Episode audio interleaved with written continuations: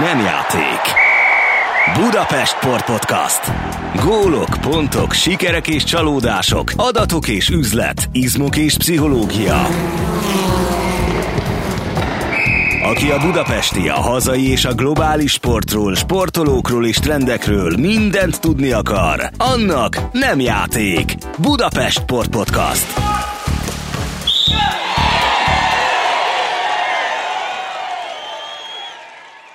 Köszöntöm a hallgatókat, ez itt Budapest főváros önkormányzatának sportpodcastja.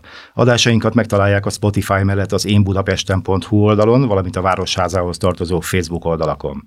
Én Bruckner Gábor vagyok, vendégem pedig Lőrinc Tamás, a Tokiói Olimpia 77 kilós kötött fogású birkózó bajnoka. Szeretettel köszöntelek. Köszönöm, hogy itt lehetek. Szia! Tamás azon kívül, hogy feltette nem akármilyen pályafutására a koronát, azzal is egészen különleges tettet vitt véghez öccsével a nála 10 kilóval nehezebbek között másodikként végző Viktorral, hogy a testvérpár ugyanabban a sportákban 24 órán belül két érvet nyert a játékokon. Hát itt és most túlságosan mélyen nem tudok meghajolni, mert attól félek, hogy beverem a fejemet az asztalba, de annyit mindenképpen szeretnék elmondani, hogy szerintem nagyon sokunk nevében üzenem, kedves Lőrinc anyukának és apukának, hogy minden tiszteletünk az övék, amiért két ilyen fiút neveltek fel. Hát tényleg hogyan fogadtak be a szülők, na meg a feleség, a gyerekek a hazaérkezés után? Hát igen, köszönjük szépen az ő nevükbe is. Hát hihetetlenül alakult, mondhatom, ez, a, ez az olimpia, ez a verseny. Mindkettőnk számára, igaz a Viktorban azért maradt, maradt egy kis, hogy mondjam... Hiányérzet? Egy kis hiányérzet, de, de szerintem így, így jó pár nap távlatában már, már ő is egy nagy sikerként tekint erre az éremre, mert, mert abszolút az fantasztikusan érettem birkózott, úgyhogy igazából büszke is lehet erre, erre az eredményre. Hát nagyon vártuk, hogy hazaérjünk, és, és megölelhessük a családot, megölelhessük a gyerekeinket. A Gondolom, ők nem különben, hogy titeket. Így van, az érmeket, ez, ez megtörtént. Végig mindenki nyakába beleakasztottuk az érmeket, szülők, gyerkőcök, feleségek. Úgyhogy hát nagyon boldogok vagyunk, nagyon sokat álmodtunk talán erről, mert azért sokat álmodtunk erről, hogy mind a ketten olimpiai döntőt birkózunk ugyanazon az olimpián, de, de hihetetlen, hogy, hogy ez, ez összejött, és, és egy ilyen szuper versenyt tudhatunk magunk mögött. Hát a részletekről majd mindjárt beszélünk, viszont még egy picit a fogadtatáshoz visszatérve. Anyukátok azt mondta a tegyőzelmed után, hogy húslevest fog főzni csirkemájjal, meg sertéspörköltet nokedlivel kovászos borkába tartotta a szavát? Így van, ez nálunk egy ilyen kisebb fajta hagyomány, ez minden világverseny után így van. Hál' Istennek a feleségeink is nagyon jól főznek, de valahogy ez már így hagyományá vált, hogy, hogy anyukánk csinál egy ilyen, egy ilyen menüt, ami a Viktornak mindig ez, ez a kérése, én meg, én meg igazából fejet nem hajtok előtte. Szereted, de hát ez van. nem, amúgy imádom Inkább én is. ennél. nem, nem, nem, én is nagyon szeretem, de ez különösen a Viktornak a nagy kedvencei és akkor így minden világverseny után ez van, hogy elmegyünk ugye a szülői házba, és akkor családostul, és egy ilyen, tényleg egy ilyen laza felhőtlen, jó nagy kajálás. Amit Szegléden van? Átbeszéljük az élményeket, igen, igen, szóval, szóval ők az elsők ebbe a szempontból, ahova vezet az utunk, egybe hazaérkezés után másnap. Úgyhogy, úgyhogy ez már tényleg egy ilyen, úgymond hagyomány nálunk. Még mindig egy kicsit a családnál maradva, a megnyert erődöntőd után egy nagyon sokáig emlékezetes TV interjút adtál, még a szőnyek szélén állva. Ugye azt mondtad egy, egyebek mellett, már szerintem rengetegen hallották, de azért olyan jó megismételni, mert tényleg nem akármilyen gondolatok voltak. Szóval azt mondtad, hogy arra gondoltam, hogy ott van a feleségem és a két gyönyörű gyermekem, akiket négy éve hagyok ott az edzőtáborok és a versenyek miatt, és az nem lehet, hogy ezek után én nem menjek végig. Hát végig is mentél.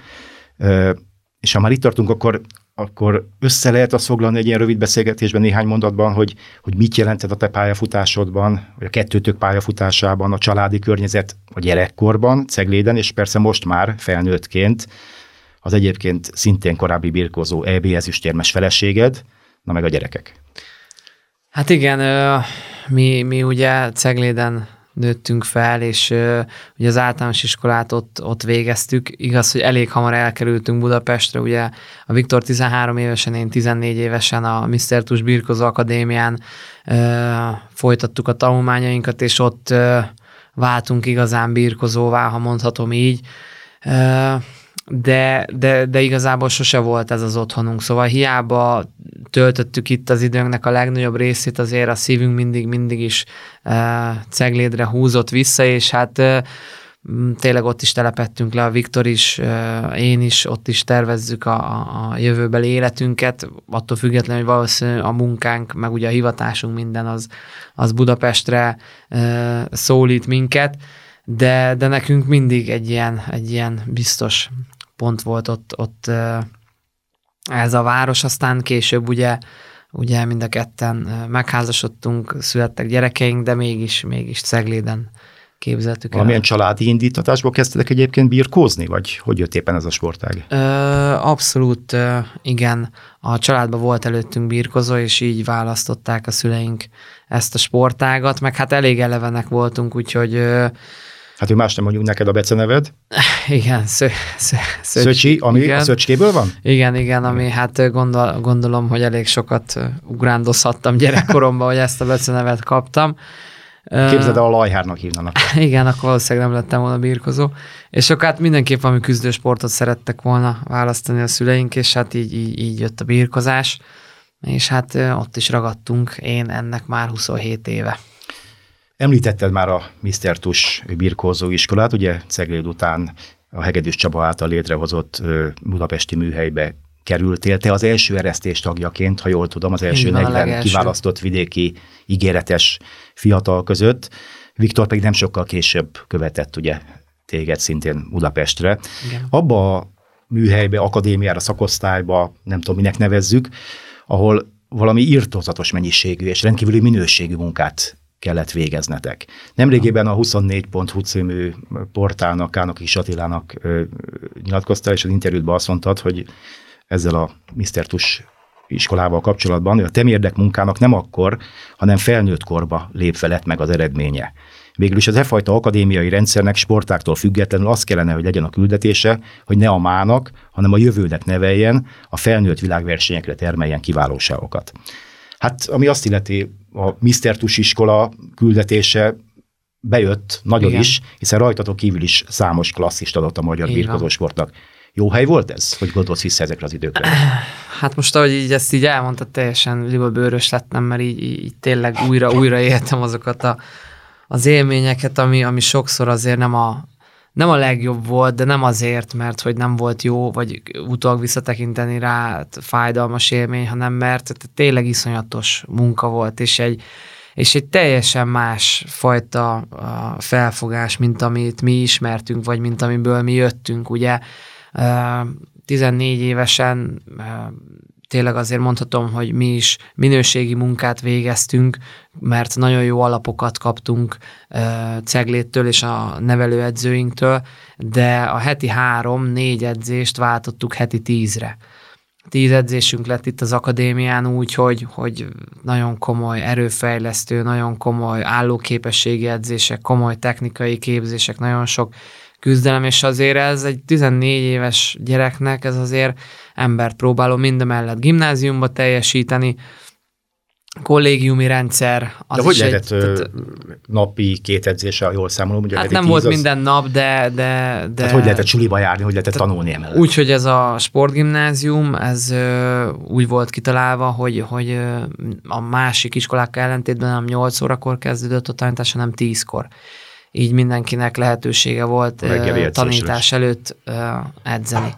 Hát ez azért egy nagyon kemény időszak volt, főleg az első két év az életembe, de de hát boldog vagyok, hogy sikerült ezt valahogy végigcsinálnom, főleg az első két évet, mert ha én úgy emlékszem, visszaemlékeimbe úgy ér, hogy én a harmadik évre érkeztem meg ebbe az egészbe. A harmadik évbe vált minden hogy mondjam, tehát, elkezdett minden működni. Nagyon jól mentek az edzések, éreztem, hogy, hogy ott az a két év, amit belepakoltunk, az akkor kezdett el úgy visszajönni, hogy bírtam, élveztem, fejlődtem, az iskolába is tudtam teljesíteni, minden, minden szépen a helyére került, és onnantól már, már tényleg azt mondhatom, hogy, hogy, hogy egy fantasztikus élmény volt, és, és vártam minden kihívást. Az első két év azért az, az, az nagyon szenvedős volt, és Hát ö, sokan kibuktak emiatt, és, és hát Gondolom, hogy egy gyereknek volt. ilyen helyzetben, amikor ilyen kemény munkával találkozik, és naponta ezt el kell végeznie, akkor nagyon fontos az, hogy fennmaradjon a motivációja, és hát mitől tud fennmaradni a motiváció? Attól, hogy jönnek az eredmények. Ha megvan a visszajelzés, ha azt látja, hogy van eredménye. Hát nyilván sajnos a nagy eredmények akkor még nem jöttek, de voltak részsikerek, voltak nagyon jó kis nemzetközi versenyek, ahol, ahol sikerült nagyon jó birkozni, sikerült nagyon jó kis kalpokat szerezni, de igazán a világverseny eredmények nem jöttek az elejétől fogva. Volt egy, egy IFI EB negyedik helyem, utána junior első évesként még válogatott se tudtam lenni, Szóval ott azért az eleje, tehát nem volt, nem, nem volt egyszerű, és itt van, itt jött az a rész, hogy, hogy hogy az a rengeteg munka, amit beletettünk, igazából ez később.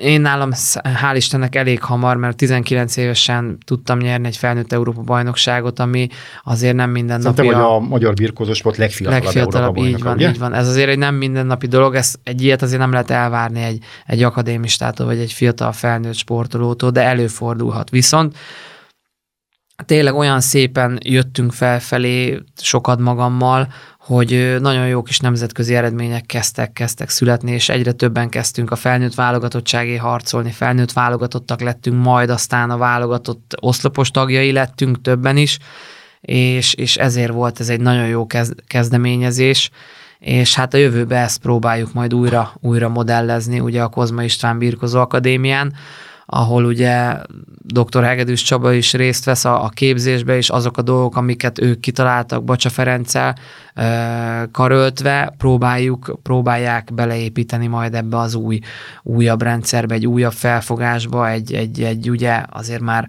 azóta nagyon sokat fejlődött minden, a sportág is, maga a birkózás is, de kellenek a régi eszmék, kellenek a, a régió bevált dolgok, valahogy egy új köntösbe belecsomagolni, és, és egy egy, egy olyasmi képzést, vagy egy olyan szintű akadémiát létrehozni, mint a Mr. Tus Birkoz Akadémia volt, mert hát látjuk, hogy annak van létjogosultsága, úgyhogy nagyon bízom benne, hogy a jövőbe valami hasonló képzés fog ott elindulni, és pár év múlva valaki más fog itt ülni a helyemen, és arról a sikerekről fog majd beszélni, hogy mit adott neki a Kozma István Birkoz Akadémia. Hát adja az ég, hogy így legyen.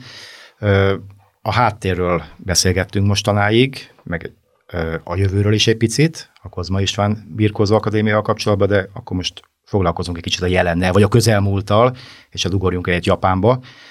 Tamás, olimpiai ezüstérmesként, világbajnokként, négyszeres Európa bajnokként, Viktor pedig Európa bajnokként és VB ezüstérmesként érkezett meg Tokióba, vagyis a kollekcióból alig-alig hiányzott valami, és mindketten olyas valamit tudtatok belerakni, ami addig nem volt a vitrínbe. Te egy olimpiai aranyat, Viktor pedig egy ezüstöt. Hát idézzük fel egy kicsit arra kérlek ennek a menetelésnek az állomásait. Számodra melyik volt volt a legnehezebb, illetve ha ilyen kifejezést egyáltalán egy olimpiai verseny kapcsán használni lehet, melyik volt a legkönnyebb a döntőig vezető úton? Vagy a döntőt is beleértve?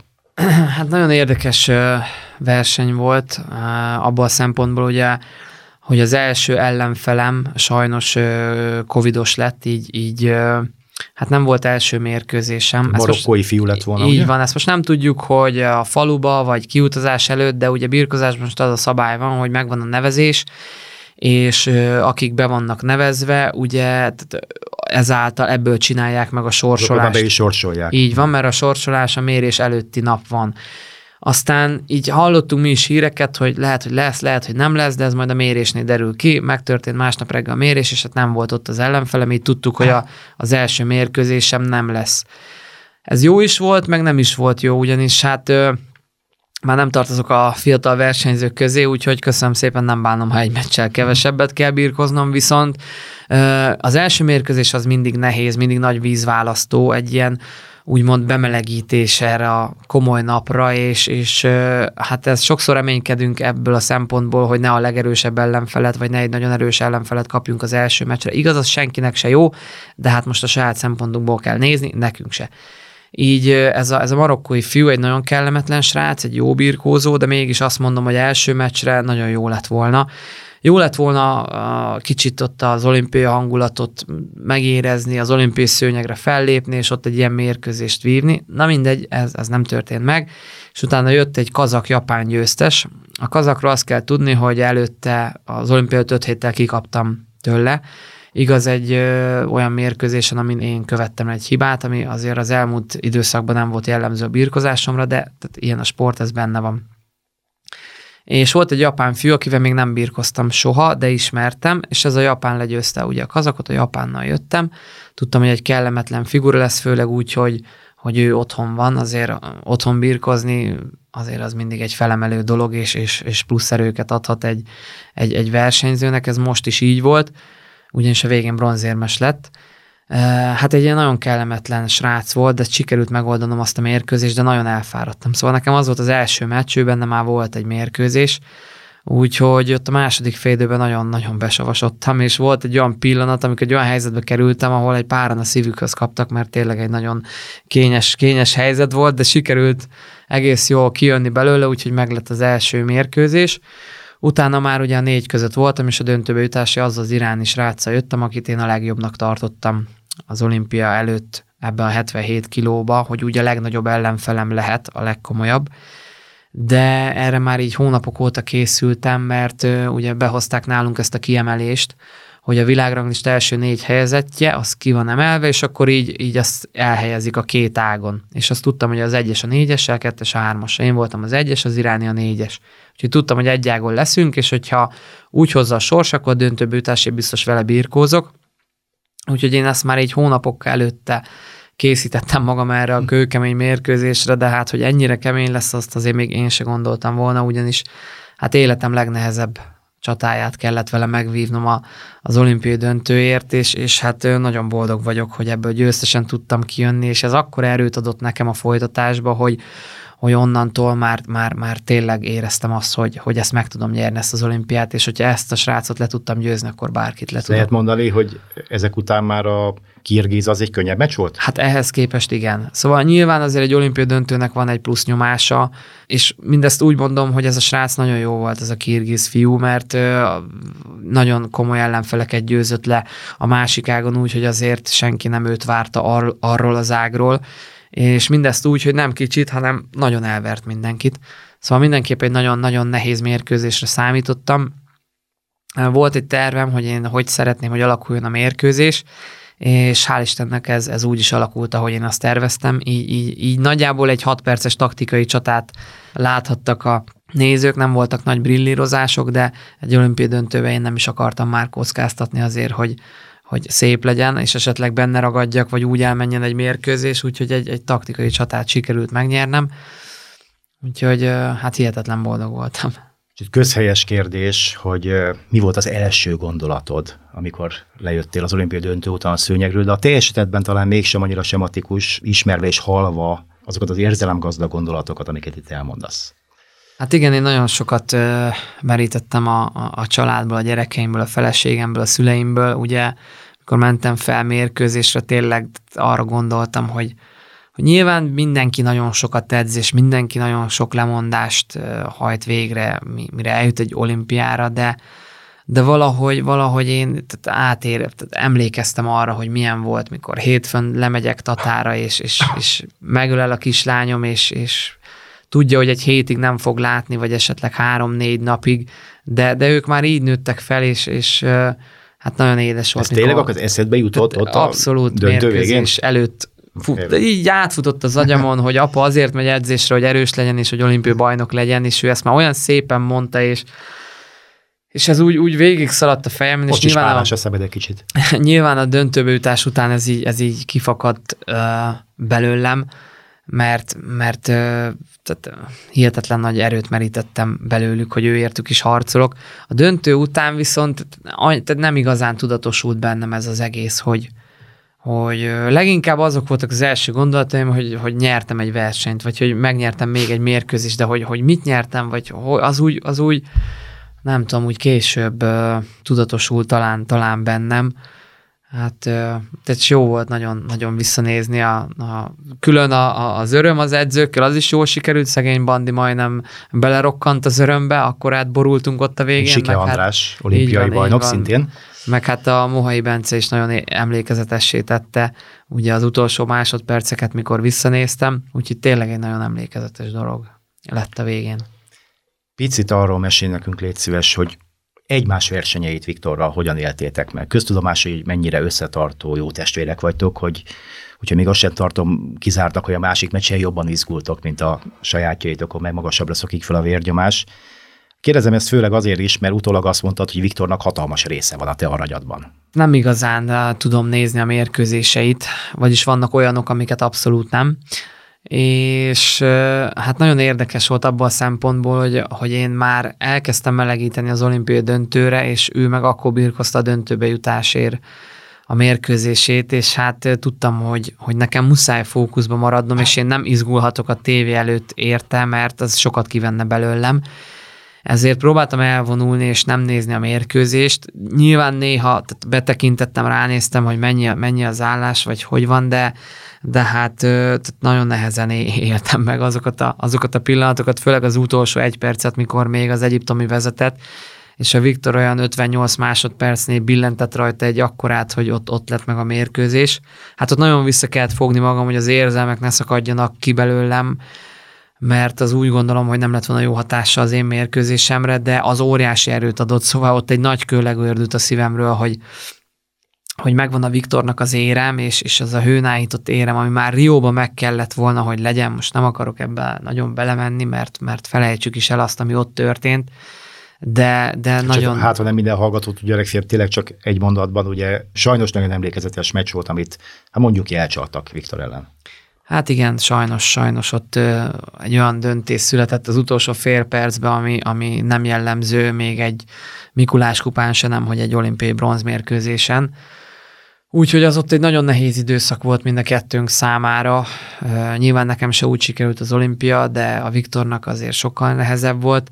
Én úgy gondoltam, hogy a pályafutásom végén vagyok, és, és én nem is akarok, nem kívánok többet ebbe részt venni de egyszerűen de tehát nem hagyta a Viktor, szóval nem, nem engedte, hogy én visszavonuljak. Hát Tehát tényleg... Az erőszakossága? A, hát is igen, kellett, leginkább, leginkább az is. övé. Nyilván többen is ö, ö, mondták, hogy, hogy azért még van bennem, próbáljam ki magam egy súlya fejebb, aztán az lett belőle, hogy két súlya fejebb próbáltam ki magam. De, de a Viktor volt az, aki leginkább, tehát akinek így, így, így hallani se akart róla, meg se hallgatta, hogy én, én és én nekem ez azért nagy erőt adott, mert őt érte ott egy, egy óriási trauma, és ő rugdosott át engem ezen a holdponton, és utána rá, nem is tudom, fél évre felnőtt Európa bajnok lett pályafutásában először. Ezek nekem nagyon nagy erőt adtak, hogy ha ő így túl van rajta, akkor én mit picsogok, hát akkor nehogy már ő mutasson példát, mégiscsak én vagyok az idősebb.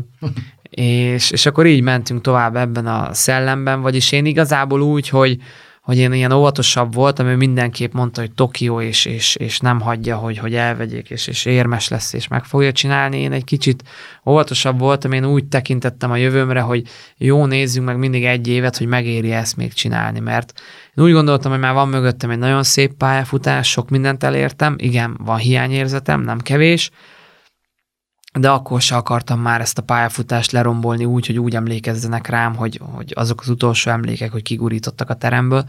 Ezért mindig egy évet tűztem ki magamnak, hogy nézzük meg azt az egy évet, hogy mit tudok alkotni. És ez nagyon jó bevált, mert minden évben sikerült valamit alkotni, ami, ami ott tartott még a birkozó szőnyegen, és szép lassan, nagyon-nagyon lassan, nagyon hosszú idő után eljutottunk a Tokiói olimpiáig. Az se volt egyszerű, ugye törlés, halasztás, stb tehát megéltünk itt mi nagyon sok mindent. Tudom, hogy itt mindenkinek nagyon, nagyon nehéz volt, és, és mindenki nagyon nehezen élte meg ezt a pandémiás időszakot, de, de nekünk sportolóknak se volt könnyebb úgy, hogy az életünket tettük fel egy olimpiára, úgy, hogy úgy jutottunk ki rá, hogy én világbajnokként, Viktor ezüstérmesként, és lehet úgy nézett ki, hogy nem lesz semmiből semmi. Úgyhogy, úgyhogy nehéz pillanatok voltak, de hál' Istennek tényleg ott voltunk mindig egymásnak, ott volt a család, és hát mindenki bíztatott minket, mi egymást, és és hihetetlen ez a sztori, ez a történet, hogy, hogy Rio után öt évvel később mind a ketten olimpiai döntőt tudtunk birkozni, egészen hihetetlen. Hát akkor maradjunk is egy kicsit most Viktornál. Egy olimpiai döntőbe kerülni nyilván fantasztikus érzés lehet. Egy olimpiai döntőben veszíteni viszont, mondhatja velem a szurkoló, csalódottságot válthat ki. Hát ezt Londonban már átélted. Bár most az ukrán berenyúk kétségkívül jobb volt Viktornál, de érdekelne, hogy mennyire kellett őt utána vigasztalni, vagy kellett-e egyáltalán? Büszkeséget, elégedettséget érzett, vagy inkább az, hogy a franc vinnél ott voltam a kapuba, és nem sikerült belépnem? Vagy talán mind, egyszerre mindkettőt? Hát igen, nagyon nehéz szituáció. Ugye voltam én már az ő, cipőjében, és mondhatom, hogy én is úgy kaptam ki az döntőbe, hogy aznap nagyon jó voltam, de volt nálam egyetlen egy jobb. És most a Viktor esetében is, is ez volt. Igaz, hogy ez akkor nem vigasztalja az ember, de, de pár nappal később az első érem, ugye neki, nekem is akkor volt az első érem, és, és hogy kivettem a zsebemből, vagy mentünk bárhova, ránéztem, azért, azért ez egy olimpia ezüstérem. Tehát előbb-utóbb átfordul ez egy megnyert ezüstérem, és szerintem ez nála is így lesz, vagy így lett, mert, mert óriási siker az is. Meg ugye nyilván tehát ez ilyen közös siker, hogy, hogy ugye látta azt, hogy, hogy, hogy én előtte végig tudtam menni, meg tudtam csinálni, és, és, és ez így mindkettőnknek nagyon nagy siker volt, és nyilván nekem is ott fájt ott végignézni, és milyen fantasztikus lett volna, hogyha ő is nyer, de, de szerintem ez így is, így is egy nagyon szép, szép teljesítmény, és, és, és egyedülálló is valamilyen szinten, úgyhogy ö, próbáltam ezt az érzést valahogy táplálni belé, de, de igazából nem nagyon kellett, mert, mert szerintem ő is attól függetlenül, hogy, hogy, hogy még nagyon sokáig, ha nem is minden nap, de álmodni fog erről a döntőről, hogy mi az, amit másképpen kellett volna csinálni. Ez velem is így volt kilenc évig. Nem minden nap, de sokszor eszembe jutott, hogy ha valami más támadok ott lentre, akkor talán, de ezeket el kell engedni, mert a sportban ugye nincsen ha. De, de, ez, de tényleg jól, jól alakult minden, na, és, és, és két éremmel jöttünk haza, Szerintem nagyon nagy. Hát olyannyira jól alakult minden, hogy miután hazaérkeztetek, hát finoman szóval szétszednek benneteket a többi bajnokkal helyezettel együtt, és ez nyilván így is van jól. Ugye fellépést, fellépés követ, interjút, interjúlás, most is, közönség találkozó, meg a sort még folytathatnám. Hogyan viseled ezt a, gondolom, hogy azért számotokra vagy számodra is teljesen újszerű napi rendet, ezt a népszerűséget, amit biztosan csak egy, egy, egy olimpiai remeklést tud eredményezni. Megismernek, megszólítanak az utcán, idegenek, rázzák a kezedet. Hogy néz ki ez? Hát igen, nagyon sokan, sokan megismernek.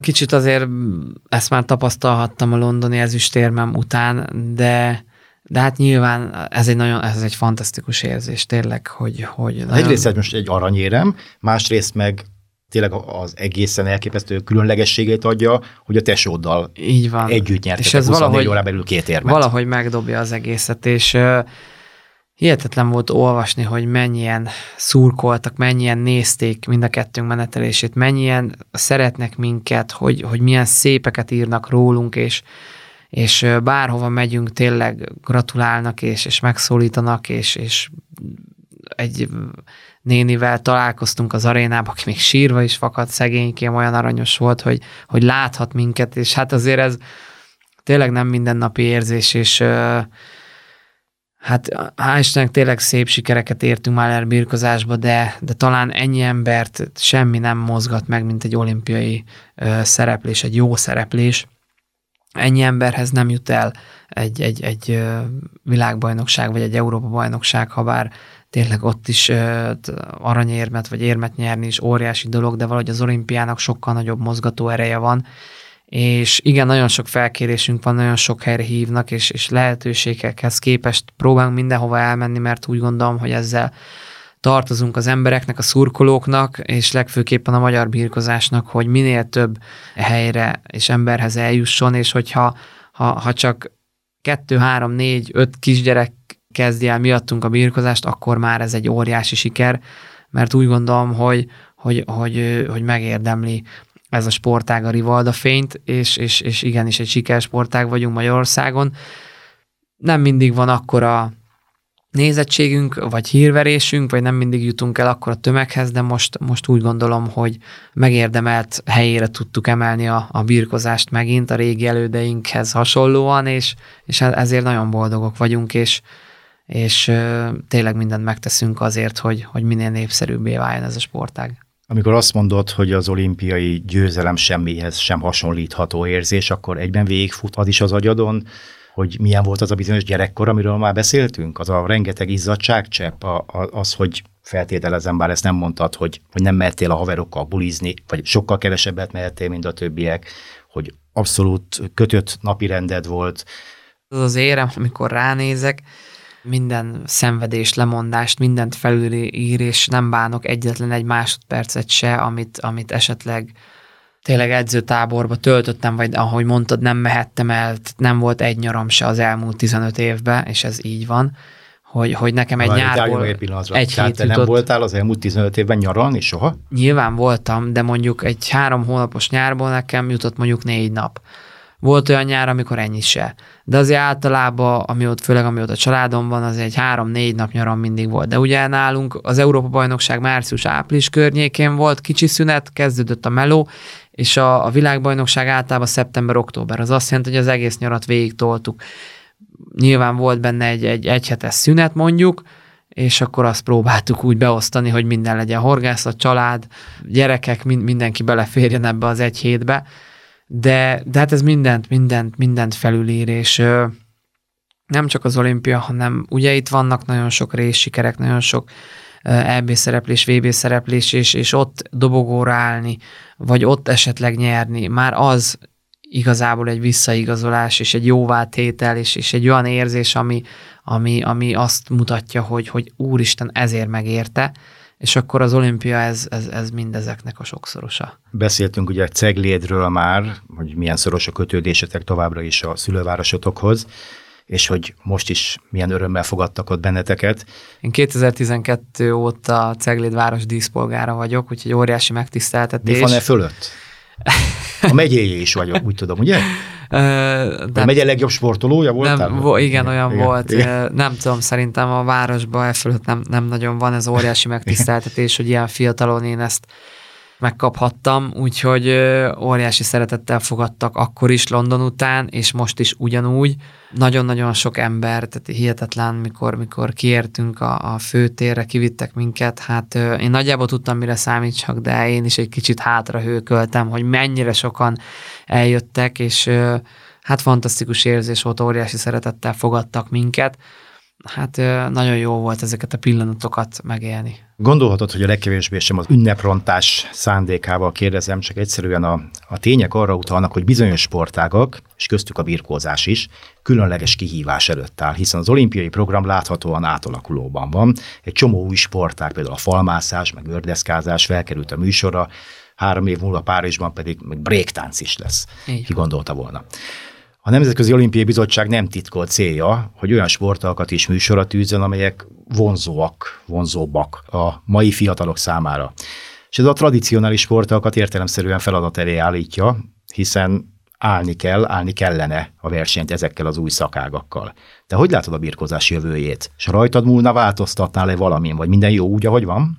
Hát ugye egyszer mi már kerültünk a szakadék szélére, és ez, ez egy olyan elképesztően szomorú történet, hogy egy ilyen, egy ilyen ősi sportág, ami, amióta olimpia, ókori olimpia, újkori olimpia van, mindig is volt birkózás, és hogy egyáltalán ilyen felmerülhetett, hogy, hogy, hogy ez a sportág kikerüljön az olimpiáról. Nyilván ennek nagyon-nagyon sok összetevője van, de volt ott egy nemzetközi vezetés, aki valószínűleg nem volt a helyzet magaslatán. Ez, ez, Bocsánat, egy... hogy megszakítalak. Ha akkor ne adj Isten, tényleg levették volna az olimpia műsoráról a birkozást, akkor te abba hagytad volna? Bizonyára igen. Vagy hát ki tudja, hogy, hogy mi, mi történt volna akkor a sportággal valószínűleg. Nehéz erre mit mondani, de, de mindig is az olimpia volt az egyik fő mozgatórugója a legtöbb versenyzőnek, ahogy nekem is, hogy egy olimpián sikert érjek el, és hogyha ez, ez nem történhetett volna meg, olimpiázis éremmel a zsebembe, akkor már hát valószínűleg abba hagytam volna, igen. Félbeszakítottalak az előbb. Szóval, hogy ott tartottam, hogy, hogy azóta átalakult egy teljesen új nemzetközi vezetés lett, aki, akiknél én azt látom, hogy, hogy mindent megtesznek, nyitnak az újdonságok, nyitnak a fiatalok felé, felveszik a, a, a lépést a, a social médiától kezdve, mindennel, programokkal, a versenyrendezések végre tényleg olyanok, amik, ami, amiket igazán lehet mutatni, ami sokkal nézőbarátabb, a szabályokat folyamatosan úgy váltják, ami ugye nekünk óriási nehézség, de hát ezt, ezzel tisztába kell lennünk, hogy eladhatóvá kell válni és, és ezért alakul mindig, minden folyamatosan változik, meg alkalmazkodunk, alkalmazkodunk, alkalmazkodunk, de mindezt azért, hogy, hogy az olimpiának a programján tudjunk maradni. És, és a kötött fogás még a szabadfogásnál is nehezebb helyzetben van ez ügyben, ugye? Én úgy gondolom, hogy, hogy nem fogják ezt szétválasztani, hanem minket mindig is egy, egy lapon kezelnek. Ugye az is egy érdekesség nálunk, hogy mi vagyunk az olimpiákon az a sportág, pontosabban a negyedik olyan sportág, a negyedik helyen állunk, ahol a legtöbb aranyérmet osztják. És hát ugye ez is probléma, mert ilyenek előznek meg, hogy úszás, atlétika, amiknek azért a nézettsége és a, a, a szurkolói bázisa azért jóval nagyobb, mint a birkozásnak, ezért nekünk mindent tényleg meg kell tenni azért, hogy, hogy, hogy eladhatóak legyünk, de mégis megmaradjon a birkozásnak az a tradicionális része, ami, ami azért, hogy mondjam, egy, egy alap, alapja ennek a gondolkodásnak. De úgy gondolom, hogy jó úton haladunk, sosem lehetünk biztonságba, de én, én nem tudom elképzelni, hogy, hogy, hogy, hogy kikerüljünk. És ezt nem azért mondom, mert annyira magabiztos vagyok, vagy annyira, tehát hogy mondjam, el vagyok szállva a, a sportáktól, hanem hogy inkább bízva abba, hogy, hogy, hogy értik ezt az emberek, hogy ez miről is szól, és, és hogy birkozásnak kell, hogy legyen. És milyen a hazai helyzet? Mondtad az előbb, hogy akár a ti sikereitek is, ez nyilván így is van, jótékony hatással lehet a, a hazai bázis növelésére, tehát hogy több gyerek kap kedvet a birkozáshoz a ti győzelmeitek, sikereitek által mekkora bázisból meríthet a magyar birkózás, mit mutat a tendencia? Egyre több gyerek jön, vagy egyre kevesebb jön, vagy egy stagnáló helyzet, hogy áll ez a dolog? Hát hál' Istennek mondhatom, hogy mi is egyre jobb helyzetben vagyunk. Ugye nálunk is itthon voltak változások, és, és próbáljuk mi is a, a, a Birkózó Szövetség tartani a, a lépést itt a, a folyamatosan változó világgal, de én úgy gondolom, hogy, hogy, hogy maximálisan elégedettek lehetünk. Mindent megtesznek azért, hogy, hogy a birkozás méltó helyén maradjon az ország sport térképén, és, és hát mi sem példázná jobban, mint ez az akadémia, ami felépült Csepelen, ez az akadémiai program, ez a terv, ami ki van, ki van találva, a,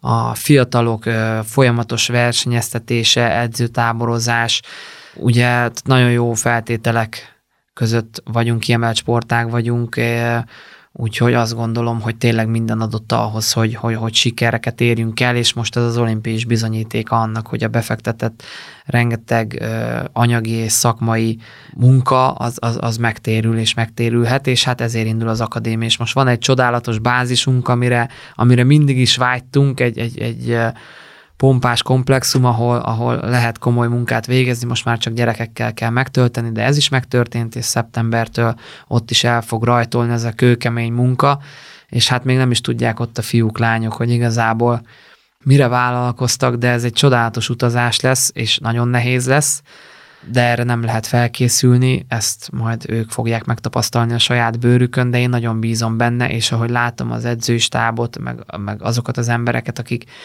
akik eh, ennek az egésznek a mozgatói rugói lesznek, én úgy gondolom, hogy, hogy ott, ott nagy bajnokok fognak kijönni az a közös rácok közül.